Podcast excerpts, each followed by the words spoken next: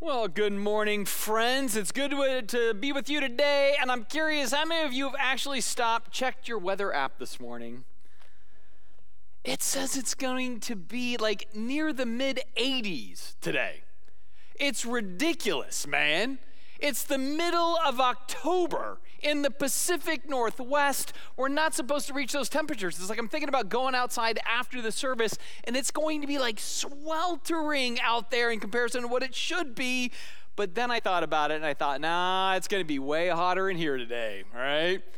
And the reason is because we are having the talk, birds and the bees church style. We're talking about where Jesus meets sex life today.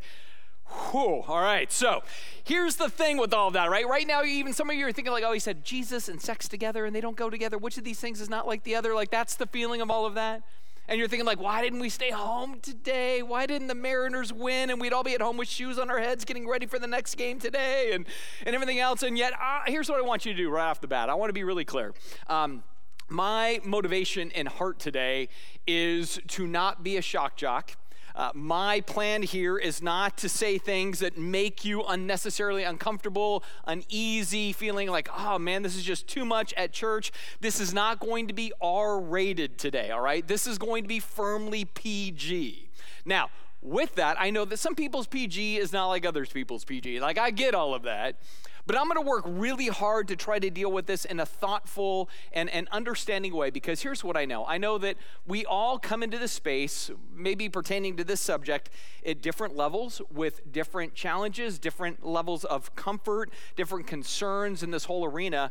And what I don't want to have happen is if in the first couple of minutes, all of us are like perspiring and sweating, like watching like the defense take the field for the Hawks. We're nervous about it. It's not going to go well, probably. I don't want any of that my heart and my goal is to talk about something that's sensitive in such a way that it brings help, it brings hopefulness, and maybe even a little bit of healing. That's the spirit behind all of this. And so I want to remind you with that that we have an app and there's notes in the app that you can follow along with. But as I also go into praying for us this morning, I just want you to know that, that my sensitivities are, are really strong on this one today. Like I've dealt with this topic in the past, and there's been times where I've said things or done things that I knew just, man, people were like, that's too far, too much. I'm really going to be on my best behavior because we talked about communication last week, and I'm trying to take that to heart. So, so that's my motivation um, and it was great this morning. I was down at the gym and I was talking to this guy I just recently met. And I told him this morning that I'm a pastor. And he goes, Dude, that's awesome. I'm a Christian too. He goes, What are you preaching on today? I said, Sex. And here's what he said Dude, let me stop and pray for you right now and for your church. And he did right there at the gym. He prayed for you all. He prayed for me. So we're in good hands, all right? But I'm going to go ahead and pray right now as well, get our hearts settled, and then we're going to get right underway. So let's go ahead and do it together. Jesus, I, I thank you that you have established this beautiful bond that we're going to be talking about today. And yet, we also come before you and we acknowledge that this beautiful thing has gone a lot of different directions in our world. And from that, uh, it's left different wounds, different challenges, different insecurities, uh, different just kind of sore spots, maybe even in people's lives. Or maybe there's confusion or shame or any number of things. And, and I can't get a hold or ahead of what everybody might be wrestling with on this, but, but I want to navigate this in a way that is honorable to you and helpful to others. And so we ask for a special measure of your spirit and your guidance. And so help us to uh, interact with this in a way that is, again, holy and helpful and honest and heartfelt, and from that healing in the process. And so, Jesus, we look to you today. We love you and we thank you. We seek you now and your good and understanding name. Amen. So, uh, this is a topic that over the course of years I've tried to wrestle through a lot from the perspective of being a pastor and talking about it uh, in the context of a church service on Sunday mornings. And, and every time I kind of come back around to it, I realize the level of complexity that's around this for different people. And I think it's complicated for a few different reasons. I think one, just in, in, the spirit of honesty, is the fact that it's deeply connected to our biology and our chemistry. And that, in and of itself, is kind of an unpredictable factor. It's hard to fully wrap our minds around. In fact, the complexity is so deep that uh, there's this great TED talk that's out there, and it gets into how men and women are so uniquely different at times on this subject that a team of researchers wanted to put it together as a formula right? So literally they said, all right, we think that there is a formula for sex and women, and there's a formula for sex and men, and what would that formula look like? And so if, if you have a chance to look at the TED Talk, I think it's called Sex and Mathematics or Mathematics and Sex, and, and they came up with a formula for women, and they said, this is how complicated it is for women. That is the formula for women's hormones related to sexuality. And this is a legitimate deal. This is real research out of Australia. And I look at that and I go, now I understand why I don't fully understand my wife. I don't understand that. I'm not a mathematician, but I know that I'd be guessing the answer, right? And even I think for my wife, she goes, Yeah, I'm complicated. I don't fully understand myself. So I go, Man, women are certainly complex in this arena. But here's the formula for men that's legitimate. They're like, Men are way more complicated way more challenge, way more trying to figure it out. And I know that as a dude, right? I'm like, man, I don't fully understand myself at times. And so to take these two formulas and bring them together, that's a lot of math, right? And so we understand those are some of the challenges just biochemically in our person. But then there's another layer that I think makes this sometimes hard for us as people, and that has to do with the fact that, you know what? We all have different experiences we all grew up in different ways. We were exposed to different uh, environments or whatever else. And that all has an impact on trying to have a single talk today on sex. Right? For some of us, and, and this is where I want to be really, really sensitive, um, and I want to be um, clear in my heartbreak for those in this room that might be in the space where they say, you know what, when it comes to this, Matt, uh, I was exploited in some way. I was exploited. I was either molested as a kid or I was in a relationship that was unhealthy, and that dynamic was an unhealthy dynamic in the relationship, or there was some kind of assault, or at work, I, I, I was treated more as an object than as a person. I was treated based on my gender more than I was based, treated based on my abilities, whatever it is. I understand in that environment, this topic, talking about it today, may be like, that's heavy you don't think in terms of, oh, sex is this gift. You go, sex is a burden or a grief in my life. I, I, I, can't speak to all of that, but I want you to know I get it, which is why I want this to be a sensitive approach to our topic because, man, many people have been wounded in our world by being exploited in that way.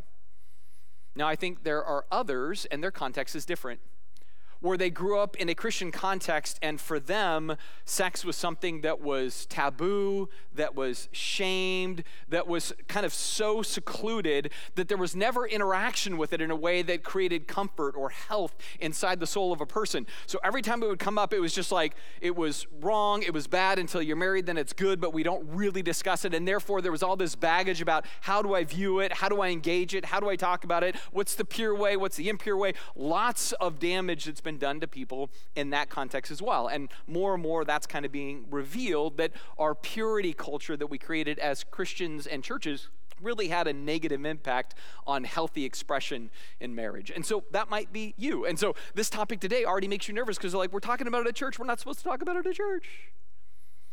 But then there's others, and maybe you had unhealthy or unwholesome or overexposure in ways that you go, man, um, I, I, I engaged in things, I decided on things, I formed habits or appetites, things that are still in my life, hidden, secret, not known, whatever else.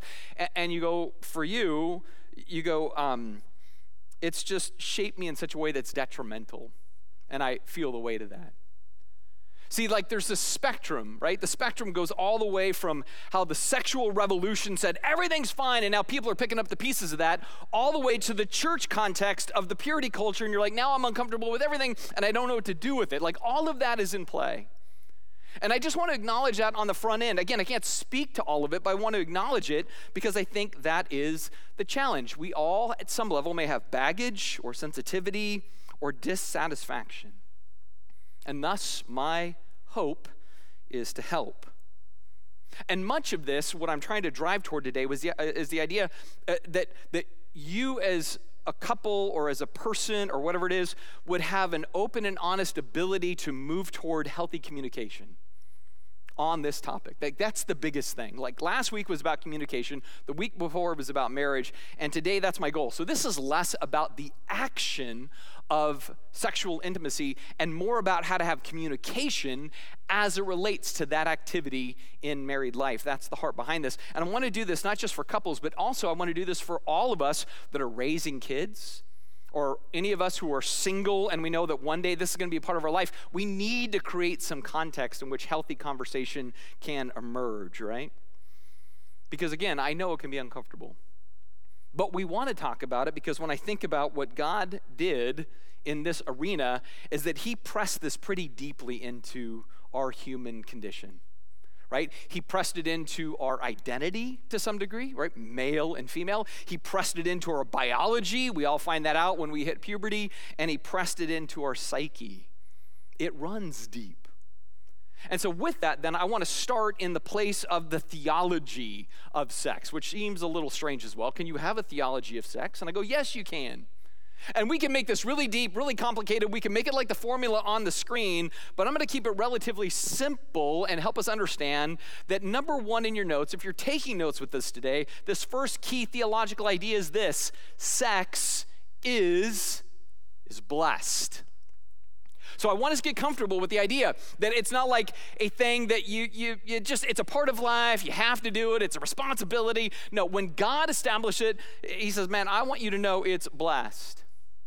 Now, this first point, I thought about calling it other things like the holy hookup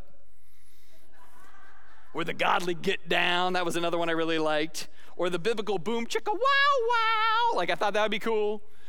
But then I thought some people are go, he said PG. That's not PG. So it's blessed. All right, sticking with that. But here's the thing about this, right? It's blessed by God in such a way that it's meant to reveal him and show him and celebrate him in the context of these things. And so this is where I want us to get our minds wrapped around this, and we don't have to go far in the Bible to see it. It's on the very first page. And we've looked at this text already in the series, but I want to bring our attention to it again as it relates to this subject matter. So in Genesis chapter 1, starting in verse 26, it says, Then God said, Let us make human beings in our image to be like us. Notice the plurality there, right? Father, Son, and Spirit are engaging in this activity, right? So, in the image of God, He created them, male and female, He created them, and then God blessed them and He said, Be fruitful and multiply. And then into chapter two, it describes their context as a couple together. It says, Now the man and his wife were both naked, but they felt no shame. Now, now, there's a couple of things about this that I think are really helpful. The first is it gives us a sense of God's priority on the subject. So, God makes people, and before, notice this, before he gives any moral code, any religious creed, any sense of ethical foundation, the very first thing he commands these people to do is to procreate, to engage in this intimacy that can lead to children. But the purpose isn't just to have children, the purpose is their engagement together, which is why then in chapter 2, he describes them as naked and not ashamed. There was no insecurity. There was no awkwardness, no oddity. No, this is strange that we're just kind of hanging out sunbathing together. It was super normal for them. And it was beautiful. And in that, it's a dynamic that shares and shows the image of God. So when we look at God, He's a Trinity, right? Father, Son, and Spirit. And that oneness has intimacy in it. And then that oneness of intimacy says, let's create human beings and we're going to bring them together in a oneness of intimacy that's as mysterious as the Trinity itself. And that oneness between a husband and wife is actually more triune because it's husband, wife, and God is bonding that together. So when couples, when married people come together in this context, it's like magnifying who God is as a Trinitarian being. There was like this Trinitarian nature to husband, wife, and God together bonding in intimacy. In a weird sort of way, you can say those moments, that dynamic is like a worship service. You're welcome, right? I say that because, again, sometimes it's like, oh, it's this necessary component to keep the world and life going. And it's like, no, it's more than that. God's like, man, this is, this is what I made it to be. This is blessed by me. This is beautiful. This is good. This is important. The other reason I think it's critical to understand this passage here is because then what it does is it sets our bearings. as to what our conscience should think and feel about this topic. What I'm trying to highlight there is, again, their conscience in Genesis 2 was naked and unashamed. So the topic didn't feel weird. The topic wasn't awkward or uncomfortable. It was very open right? It was it was very encouraged. It was very beautiful in that sense. And and i bring this up because listen i do think in our world that there are things that relate to sexuality that are abuses misuses uh, exploitive whatever else. And those things we should say yeah there should be a sense of being ashamed attached to that infidelity, extending the bounds of what this was designed to be. Like all of that. Not, I don't mean like shame, like I'm trying to shame anybody, but we should go like, yeah, there's grief, there's brokenness, there's unhealthiness, there's wrongness attached to many things on this topic. But when it comes to the conscience of a, a, a, a married kind of context, that should be this spirit here of this naked and unashamed. It shouldn't be strange. It should be seen as, as wonderful and safe and encouraged. That's what it reveals. And, and I bring this up because, again, I, I, earlier talked about kind of the Christian purity culture. And, and over the years, as Ellen and I have done counseling with people, and she and I have done some podcasts together on this topic because of so many experiences, we, we found that there was this unintended consequence, right? Where we wanted to raise up kind of our kids or youth groups or teenage Christians into adults or whatever else. We wanted to raise them up in a godly fashion. And trying to impart godly ideas, we actually did some damage to the conscience in such a way that it put baggage on the conscience that wasn't meant to be there. We made it uncomfortable. So there's a number of examples of this. So one example would be like, uh, you know, when I was in youth ministry, we go to camp every year, and what would we do? We create all these rules for the girls at camp we'd say, you know, you have to wear a t shirt and a one piece bathing suit because boys are going to struggle with lust. And because they may misbehave, we need to, you to behave in a right way so they don't misbehave. And so we put the pressure more on the girls to behave than the guys to behave. And what we kind of did in there said, well, it's about modesty, but our modesty was more about morality in my eyes based on what I thought. And so for years we said, cover up, cover up, cover up, cover up, cover up. And then one day you get married and we say, now stop being covered up. And, and like these women go like, I, was told for so long that it's kind of bad, it's bad, it's bad, it's bad. I couldn't shift gears into it's good because it wrote on my conscience too much a thing. Or young men who we go, man, they're really lustful. They're going to have all that biology going on. They have a big, complicated formula. And so don't talk about it with them too much.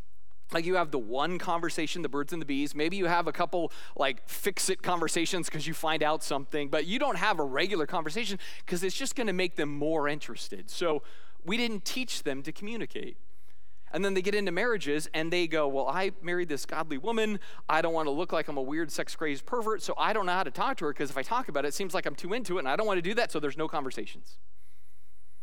Or, or it's a fascinating one. Ellen and I have run across Christian women who go, Man, I have real interest in this area. I have a certain level of drive, but everybody says men have that drive. Women don't have that drive, but I have that drive, so am I weird now? I don't know how to talk to my husband about it because they don't think I'm weird. And so there's no communication. Or we talk about communication, but it's so layered and so guarded and so read between the lines, and it, it, it, doesn't really get to the, to the root of how do you interact in such a way where you're open about your needs, your wants, your fears, your concerns, your interests, things that are helpful, things that are harmful. Like, how do we get to that space? See, all of the purity culture elements kind of put these things in the way and saddled our consciences in, in such a fashion that it's created greater barriers. Instead of communication, it's created walls. So, in the name of God, we sort of incorporated uh, these, these extra burdens that became so heavy to bear, we, we don't quite know how to dig out. And so, part of my heart today then is to really get to this heart of a godly conscience on the topic. And that's both for individuals as well as couples as well as how we impart these things to the next generation. And I believe the best way to do that is not by sheltering, but rather by exposing. Because exposure is something that I see demonstrated in the Bible. I'm not just a fan of trying to say, hey, more ideas is better because, hey, that's what I think. No, it's because it's actually been proven to be in the Bible. And here's where we're going to go with this. So, uh, there are 66 pieces of literature that make up the Bible. We call those books of the Bible, but they're pieces of literature. So there's these 66 occasions where God speaks into the world, and there's different themes in each one of those pieces of literature. But God does this wonderful thing. He says, Of the 66, I'm going to set one aside simply and exclusively for the purpose of this topic of intimacy, of sexuality, of marriage, and how it should all play out. And this particular piece of literature is known as the Song of Solomon or the Song of Songs. Right? And, this is really interesting to me because uh, of all of the Bible, Solomon is recorded as having contributed to three works. He gave us Proverbs, which is filled with wisdom. He's given us Ecclesiastes, which is filled with realities about life. And then there's this third component, this Song of Songs. And if you were to ask Solomon, hey, what's your favorite thing that you worked on? What's the best thing you ever produced that went into publication? He would say it's actually Song of Songs. Like Proverbs is cool, Ecclesiastes is helpful, but Song of Songs really matters because it starts in chapter 1, verse 1. It says this This is Solomon's Song of Songs. It's like the top end of the spectrum. It's more wonderful than any other. So on the Bethlehem Billboard 100 of all time, right? This is number one. It sat at the number one spot for almost 3,000 years. And even in rabbinical tradition, they look at all the songs of the Old Testament, they go, man, Moses had some great victory songs, and, and Deborah had some really beautiful songs, and David wrote a ton of great songs, but the most important song is this one right here. It's this love song, right? It's kind of the romance track of the Old Testament. And it gives us some guidance on how to maybe interact with this subject matter. Now, if I had the time, I would kind of walk through all of Song of Solomon. That would be great. Uh, we don't have the time, but I'm going to hit some thematic highlights here that I think are helpful both as tools for permission giving on this topic and also for direction in our relationships to begin conversation. So, the first thing to get us comfortable here is we want to understand that Song of Solomon speaks of sex openly. So, if we're talking about how do we engage this subject in Christian context, in families, in marriages, man, the first thing is openly. Notice what the wife says to the husband here in chapter 3 and about him, even in that context.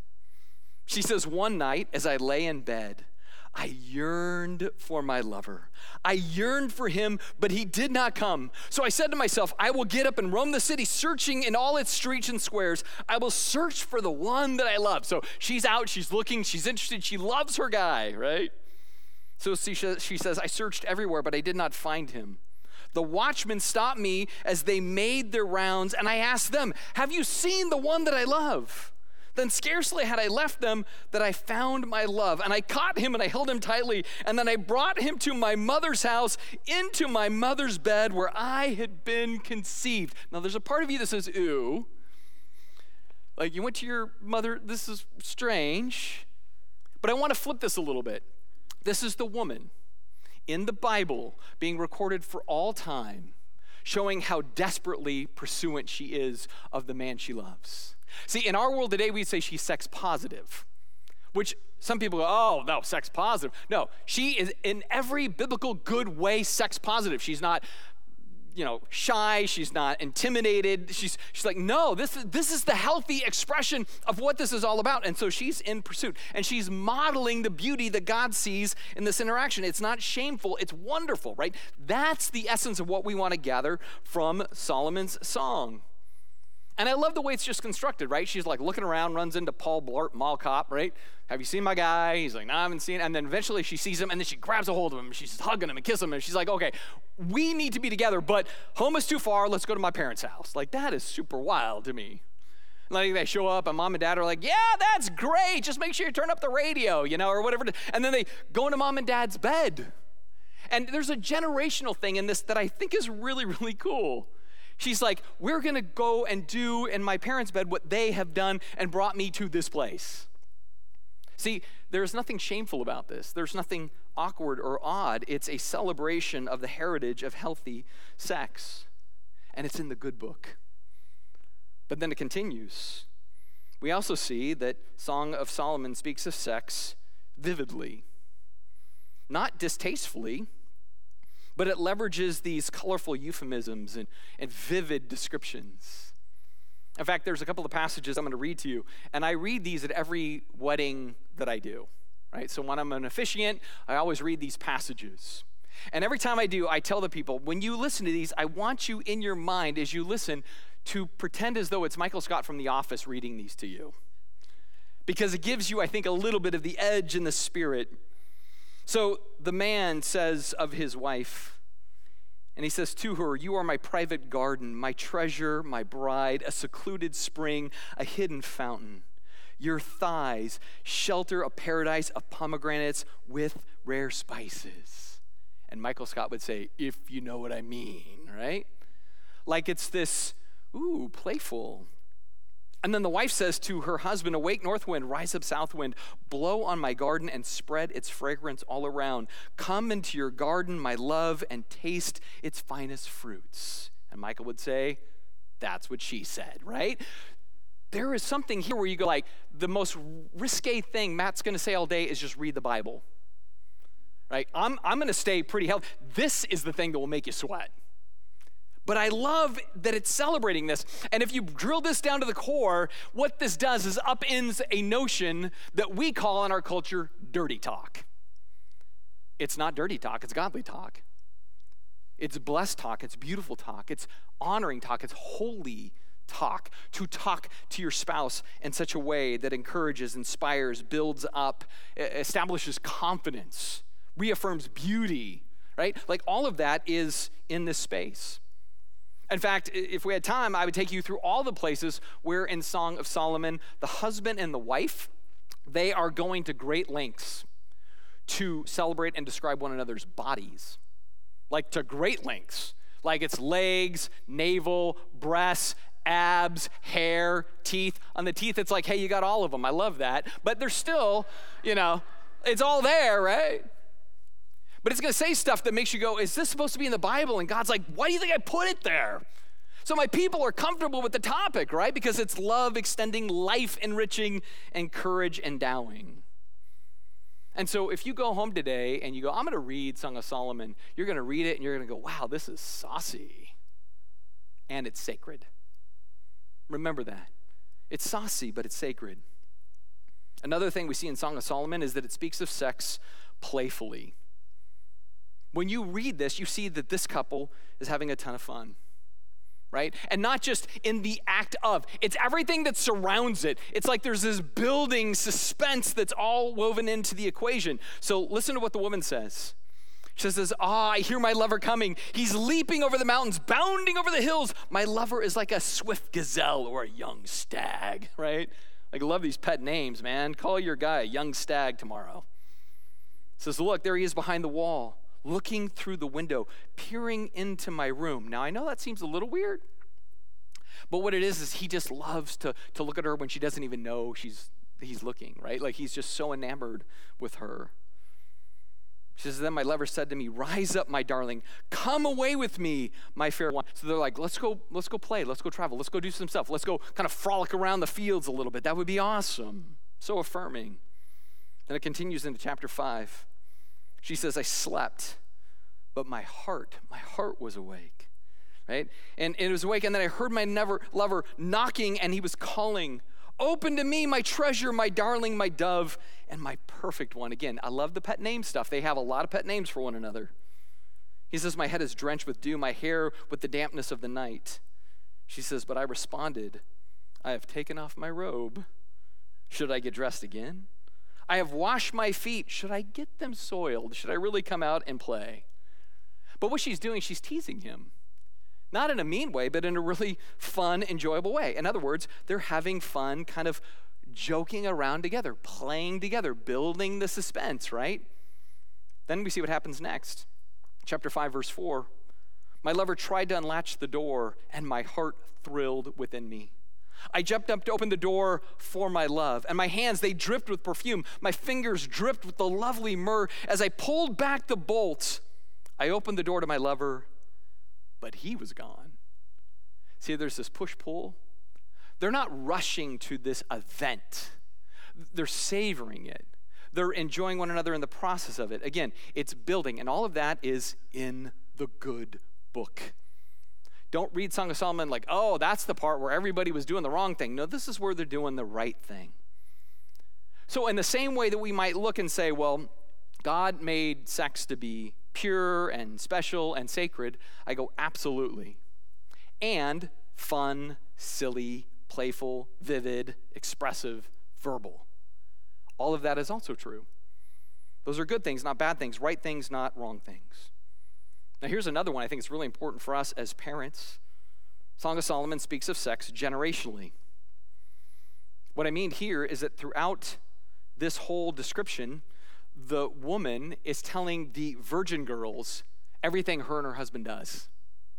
And her brothers get pulled into it later right? So there isn't this sense of, okay, you just tell them simple functionality and walk away. No, there's this kind of almost like bragging, celebrating, kind of enjoying the storytelling. Girls, you got to know about this. Guys, you know about that. We do this, we do that, we go here, we go there. His house, my house, the field, the vineyard, the flowers, like they're everywhere. And they're bragging it up. And that's not a bad thing. That's a good thing because instead of saying, hey, we need to shelter them until they're married, the attitude in the Old Testament for the Jewish people was no, we have to inform them heavily because one day they're going to be married. Don't hide it from them, right? You, you want them to really understand the full dynamic of this thing. That's not a bad thing, that's a good thing. And it appears that the young people were listening. We see the young women of Jerusalem, they say, oh, lover and beloved, so husband and wife eat and drink. Yes, drink deeply of your love. It's like they have a fan club of the young people. And then later with the brothers, it seemed they get pulled into it, and I don't want to get into it here because it might move it a little bit into the R rated scene, and I'm not going to get in trouble for that. But if you go read commentaries on chapter 8 about the, the, the young men and how they're seeking to build up their sister, there's all this connection to they understand what this is all about. She's going to enter into marriage, and they want to reinforce all of that for her so she'll be blessed. And, and, and so when I look at this, I go, contrary to the idea that the Old Testament was sheepish prudes, what we see instead is they spoke often and openly and passionately about the beauty, excitement, and fun of sexual intimacy. They did that. And just as a moment of just openness in, in my own world, uh, Ellen and I, when we knew we were going to have kids, we knew that this was going to be utterly important, that this was a regular thing in their world. So by the time they were like four or five, that's when we started the conversations.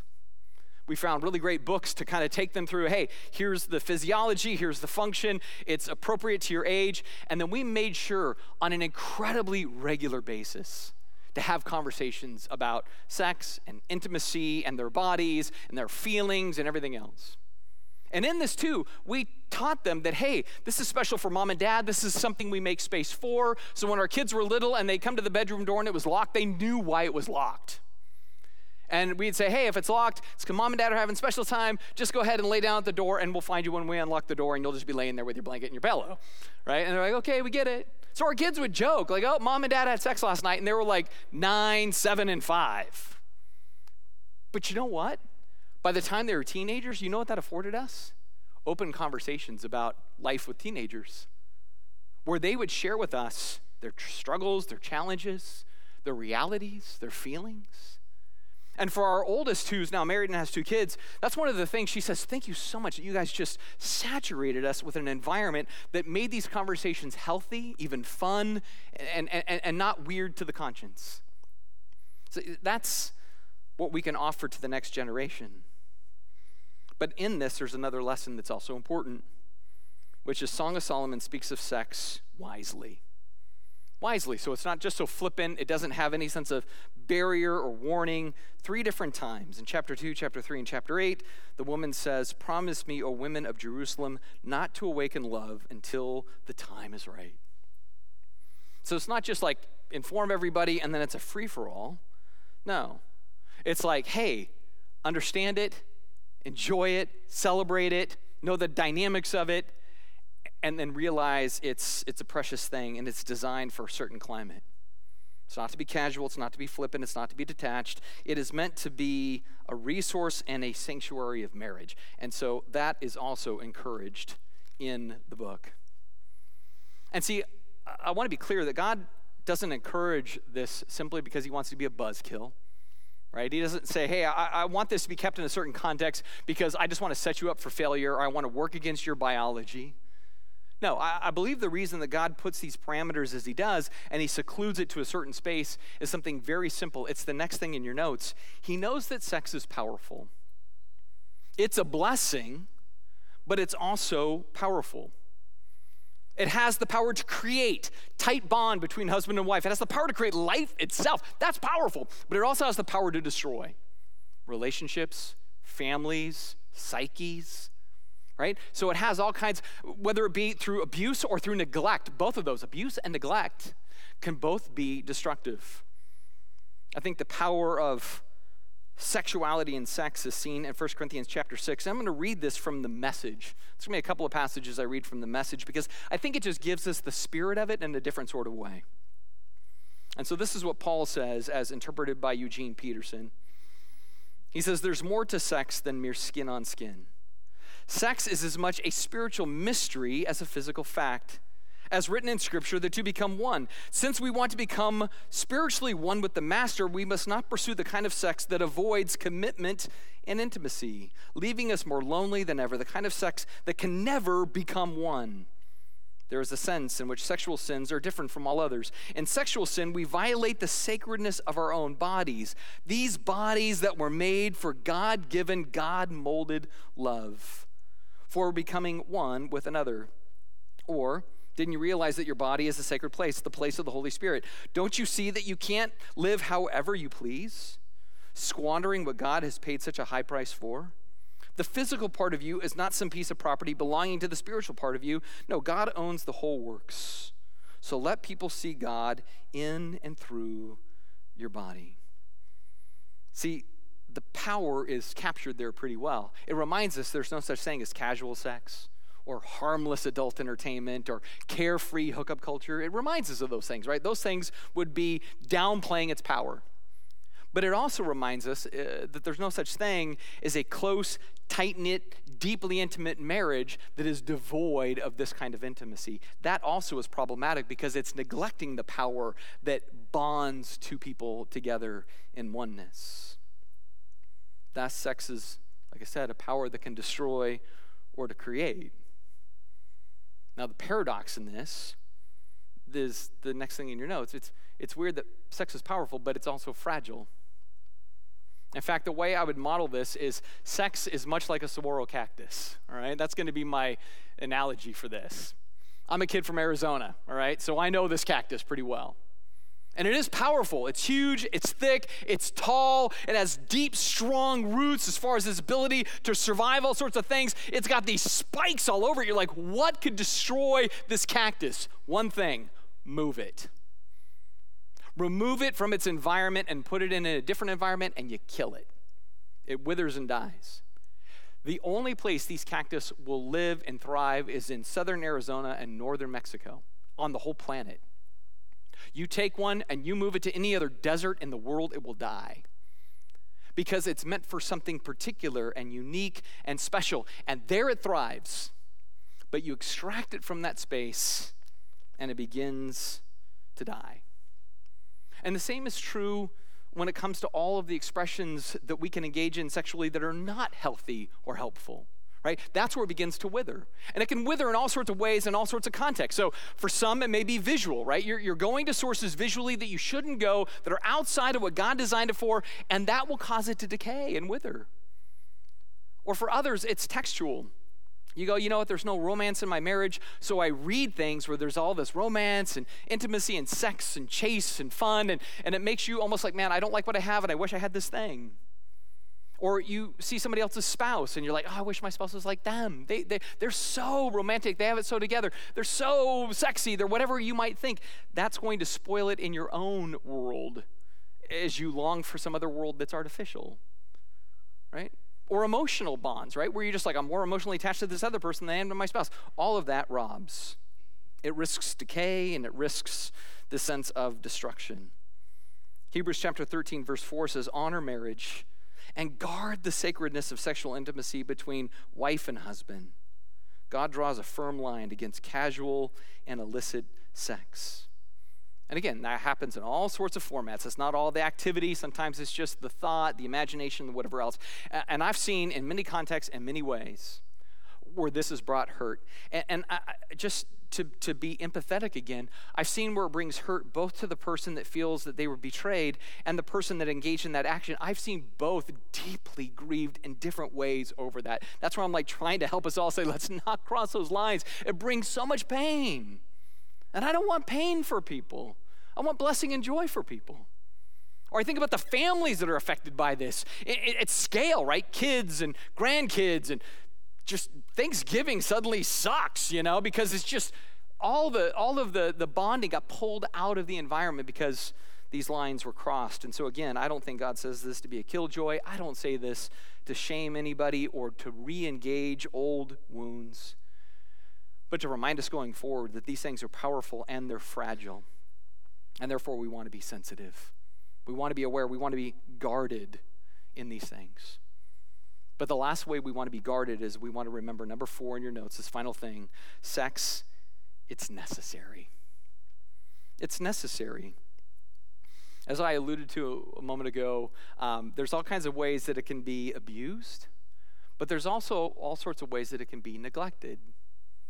In other words, in the context of our marriages, maybe you go, man, it's been weeks, it's been months, it's been years. And I understand there's going to be certain medical things that can be true to that. I understand as we get older, things change. So I don't want to take away from any of that. But outside of the, the natural, understandable kind of flows of life, if you go, man, this has always been like a boulder in our relationship, it's just in the middle of the field and we keep working around it where we can't talk about it because it's too uncomfortable, it's too awkward, it's too weird.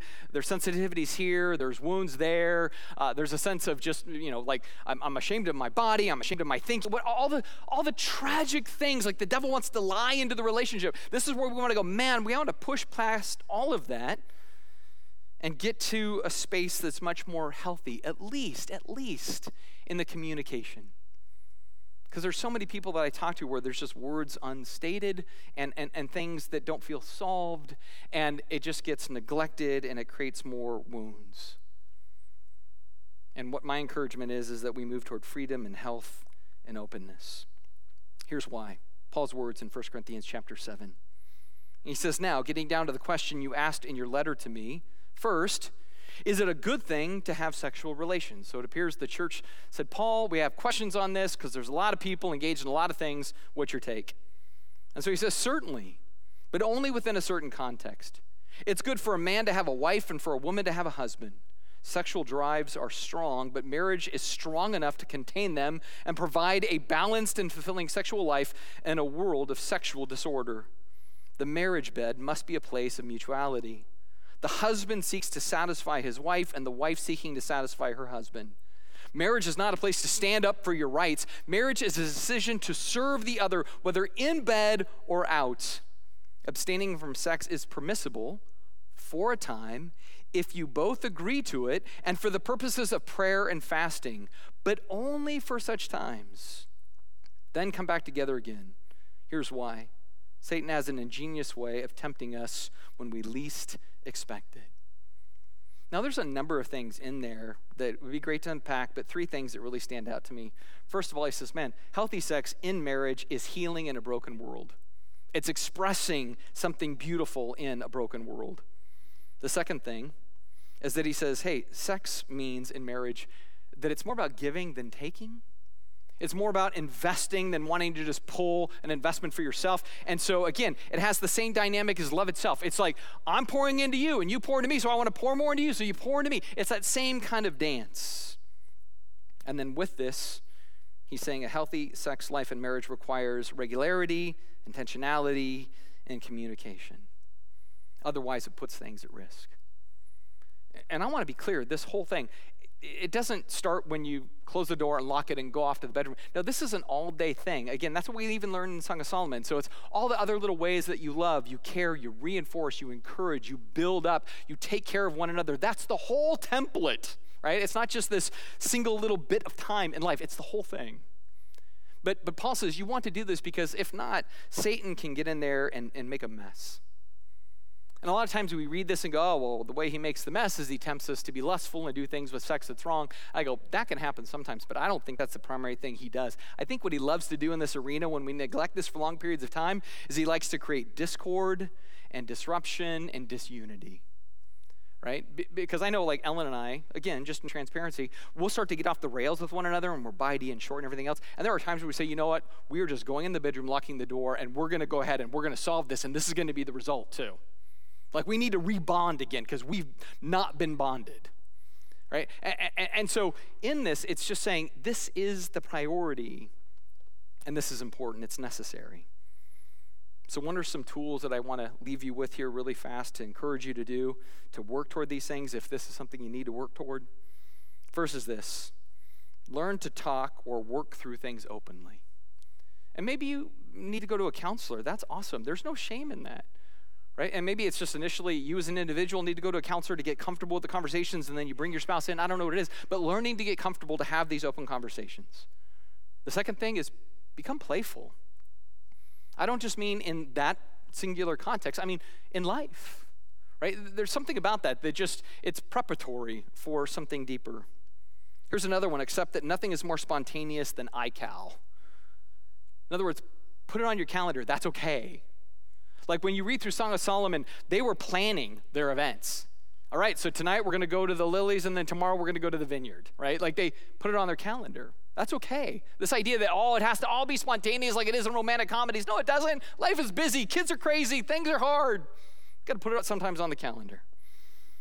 And then last, embrace that intimacy as God's means of closing the gap, right? He says it's a mystery, it's mystical, it's a union but it closes the gap between men and women.